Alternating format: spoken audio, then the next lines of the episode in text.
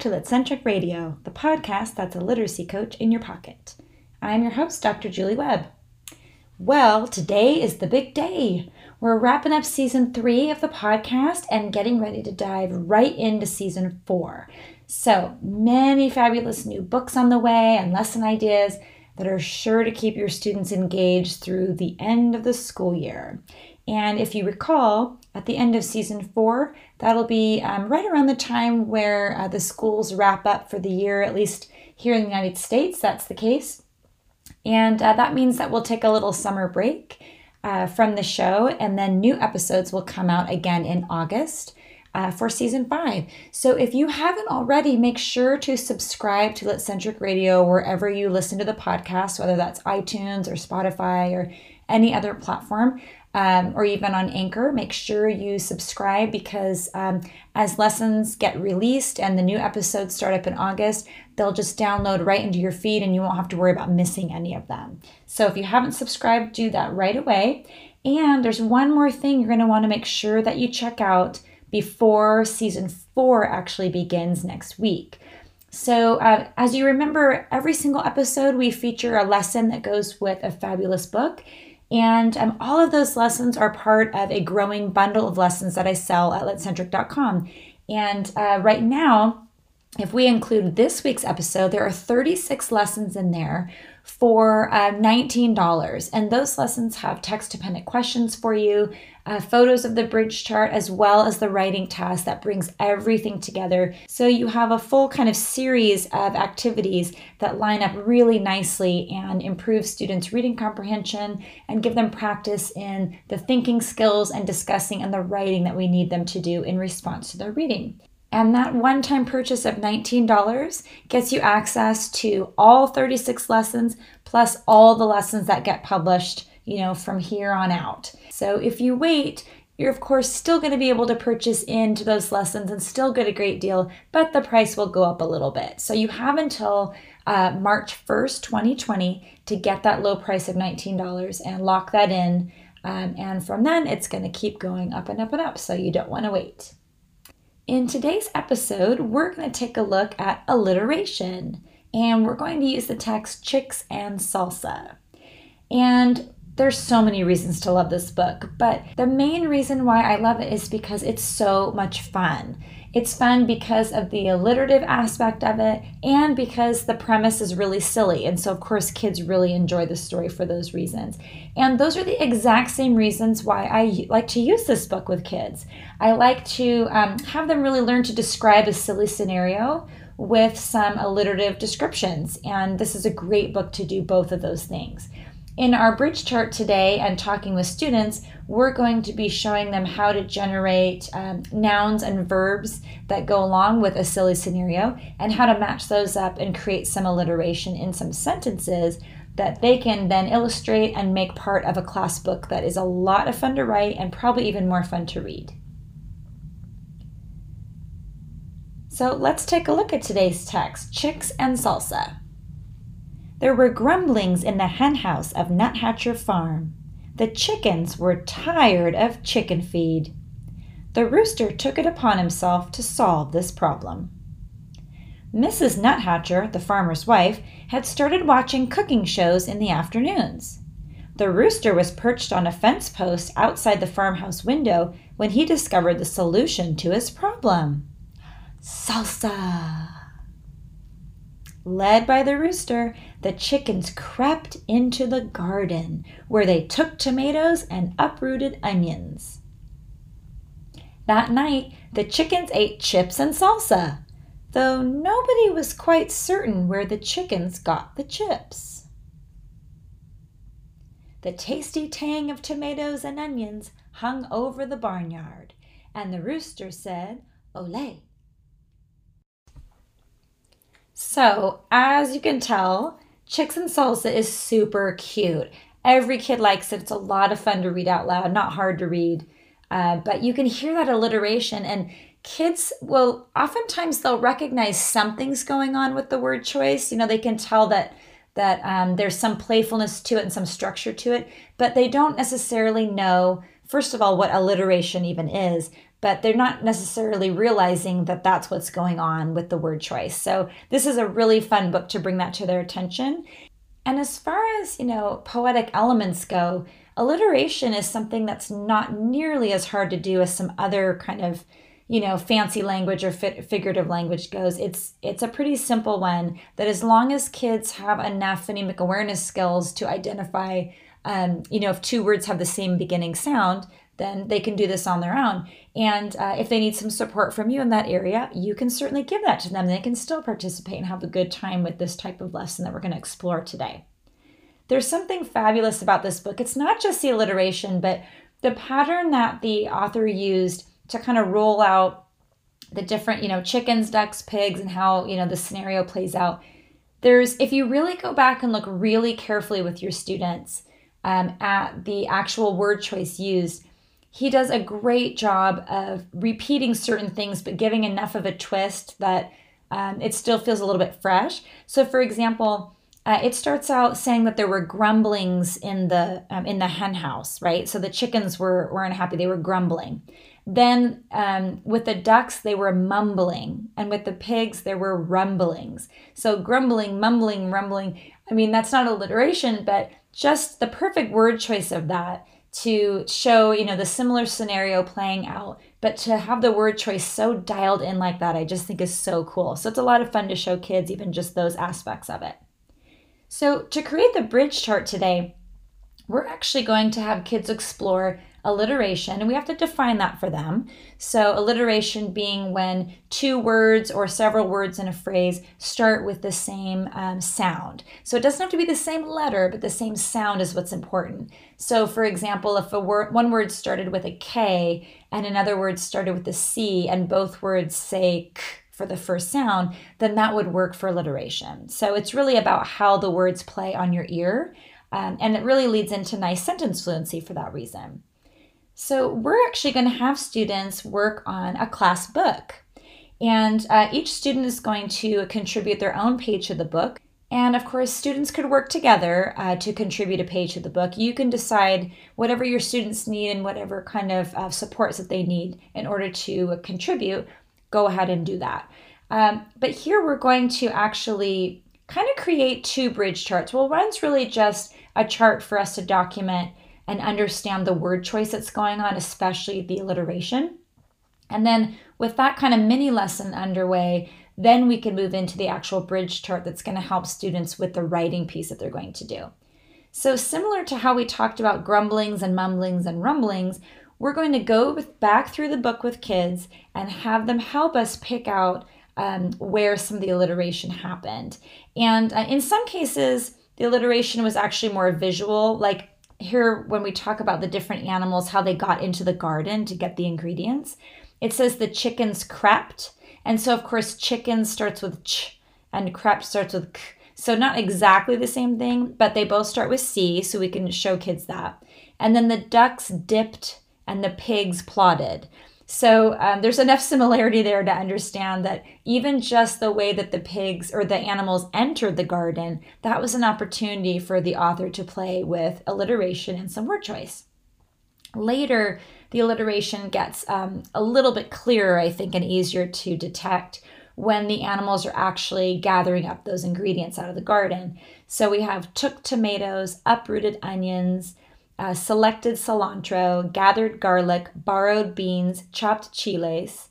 Um, and then later, when those ingredients are gone because Mrs. Nuthatcher has collected them, um, that page is great because it says the scallions had been stolen, the peppers had been pilfered, the limes had been lifted.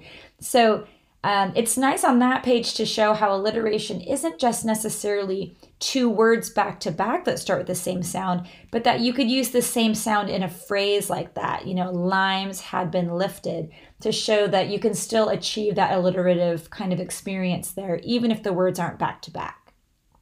So I want to show students how that works and how carefully the author had to consider that word choice in order to get that result, because it really takes an extra several layers of effort really to be that successful with that type of writing. So the bridge chart we're going to make is going to help our students to um, to pull some language, some nouns and some verbs that they can use to write uh, the class, their page of the class book that they're going to do.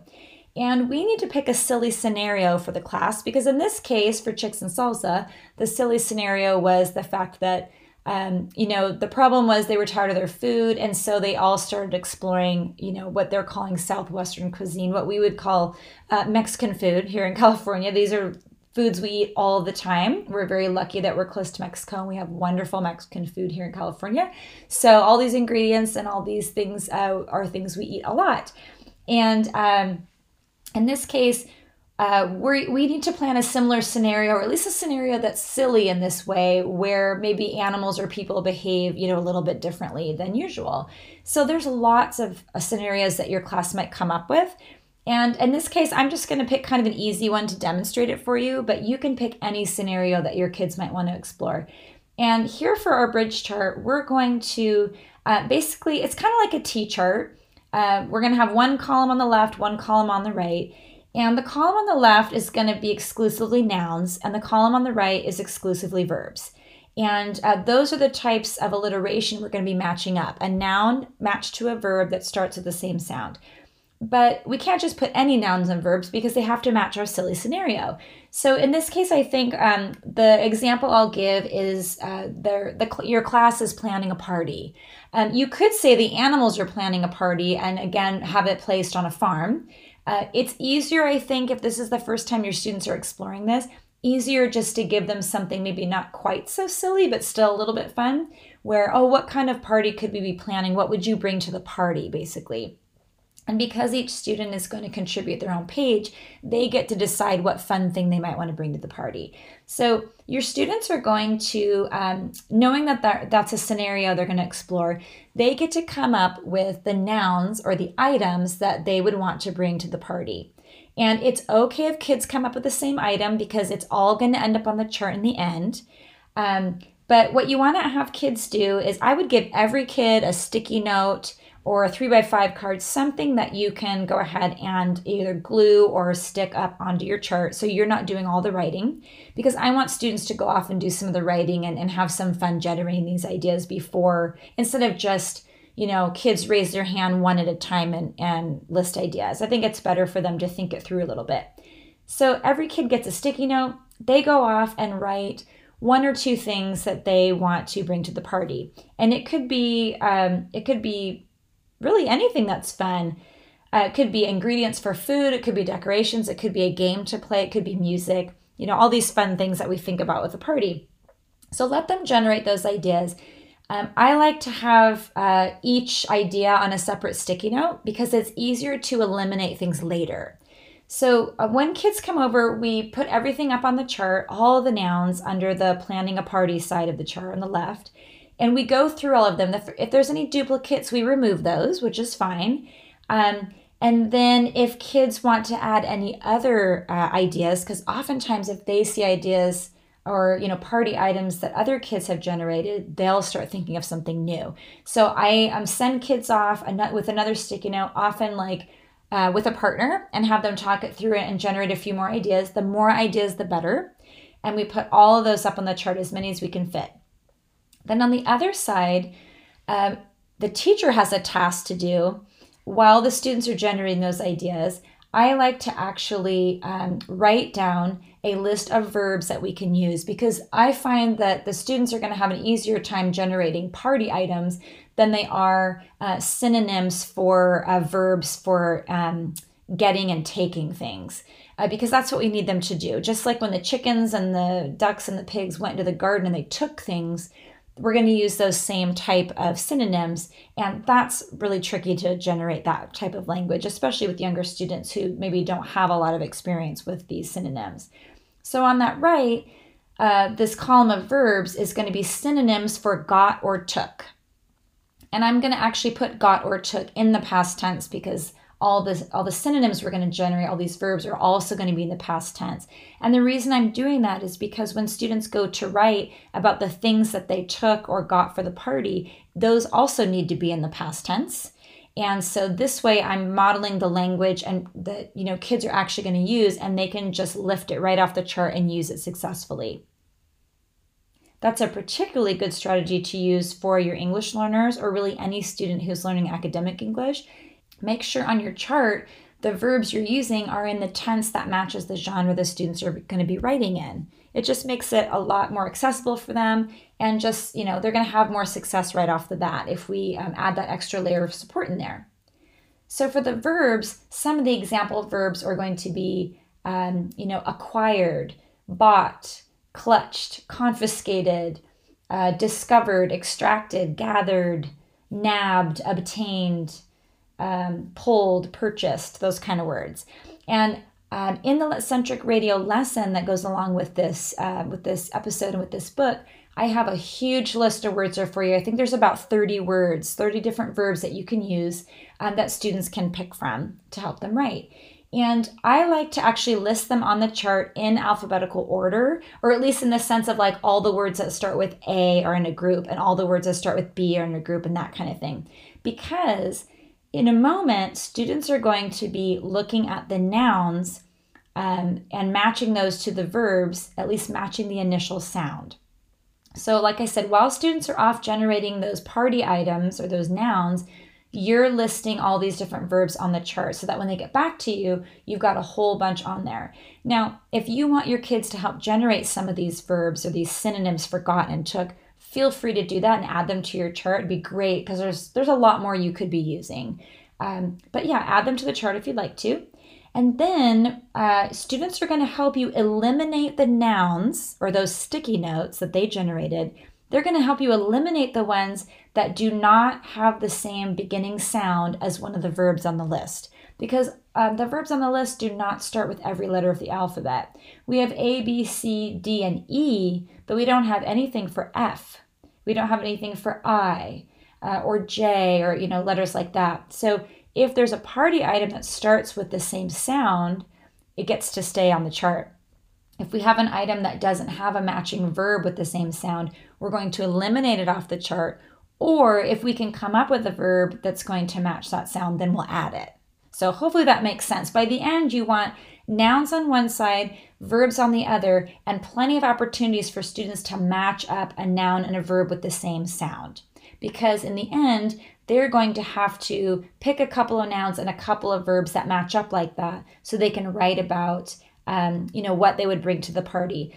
So maybe your students um, could have a sentence frame something like julie was so excited for the party. She confiscated candy and picked up a pinata and brought it to the party something like that so uh, we want students to be able to have plenty of nouns and verbs to choose from to make it easy for them to actually pull what they need and lift it off the chart and use it um, in their sentence or a sentence or two, and then um, add a beautiful illustration to that because, like I said, it's going to be part of a class book. And with a great class book, you want really fun illustrations to go along with it. And I promise you, this book will be one that kids will want to read over and over again.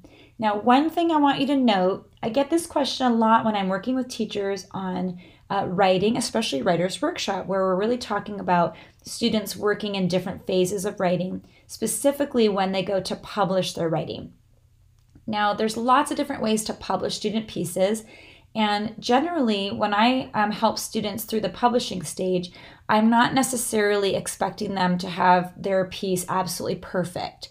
Um, we're going to work and make it the best that we can. But if there's, you know, a tricky word that they misspelled, or if something's a little bit off, I'm not expecting perfection because it's not the best use of my time or their time. Um, I don't want them making something absolutely perfect and then that um, prevents them from spending time writing something new. I want them to keep writing. So we go through the publishing phase kind of as quickly as we can to get the piece ready so that it's something that um, they're proud of and it looks a little more polished and they've learned a little something through the process. However, when I have students publish a class book, it's a very different story. That class book, um, in my opinion, needs to be, you know, grammatically correct. All the spelling should be correct. And the reason is, is because with a regular published piece, maybe we're just putting it on the wall and we're enjoying it, or I'm sending it home, or they're, you know, giving it to someone, and that's great. And it looks like, you know, what that student, you know, worked really hard on that piece. But when it's a class book, I want to make sure that everything in is correct because the purpose of that book is now to be read. And I don't want students reading a book over and over again full of mistakes because they're going to start internalizing those mistakes. So, can you see the difference there between publishing and saying job well done and give them a pat on the back versus publishing to be read over and over again and enjoyed by others in a book kind of scenario? So, uh, with my students, I may have them write out these sentences and there may be mistakes in them, you know, as they go, but I can help them clean up those mistakes or even just take them and type out the sentences for them on a fresh sheet of paper and clean up whatever little errors they had, and then have students go ahead and illustrate after the fact. Uh, so that I'm guaranteed that when they read this, the mistakes are fixed and that's not going to be an issue. But it's still their work, it's still the words that they came up with, and then they get to illustrate it. So it still very much feels like um, it really came from them, and I was just kind of the editor in the process. So hopefully that helps you out, not only with this type of project, but with future projects in your classroom. And I hope that you try out Chicks and Salsa. It's a lot of fun. And a Litcentric Radio lesson for uh, this text, of course, is at litcentric.com in the shop tab. And uh, this week is the very last week that you can buy all those lessons for that one low price. It will be going up um, next week on uh, episode 37, the beginning of season four. So I'm excited to bring you season four next week, and we hope you have a great day at school.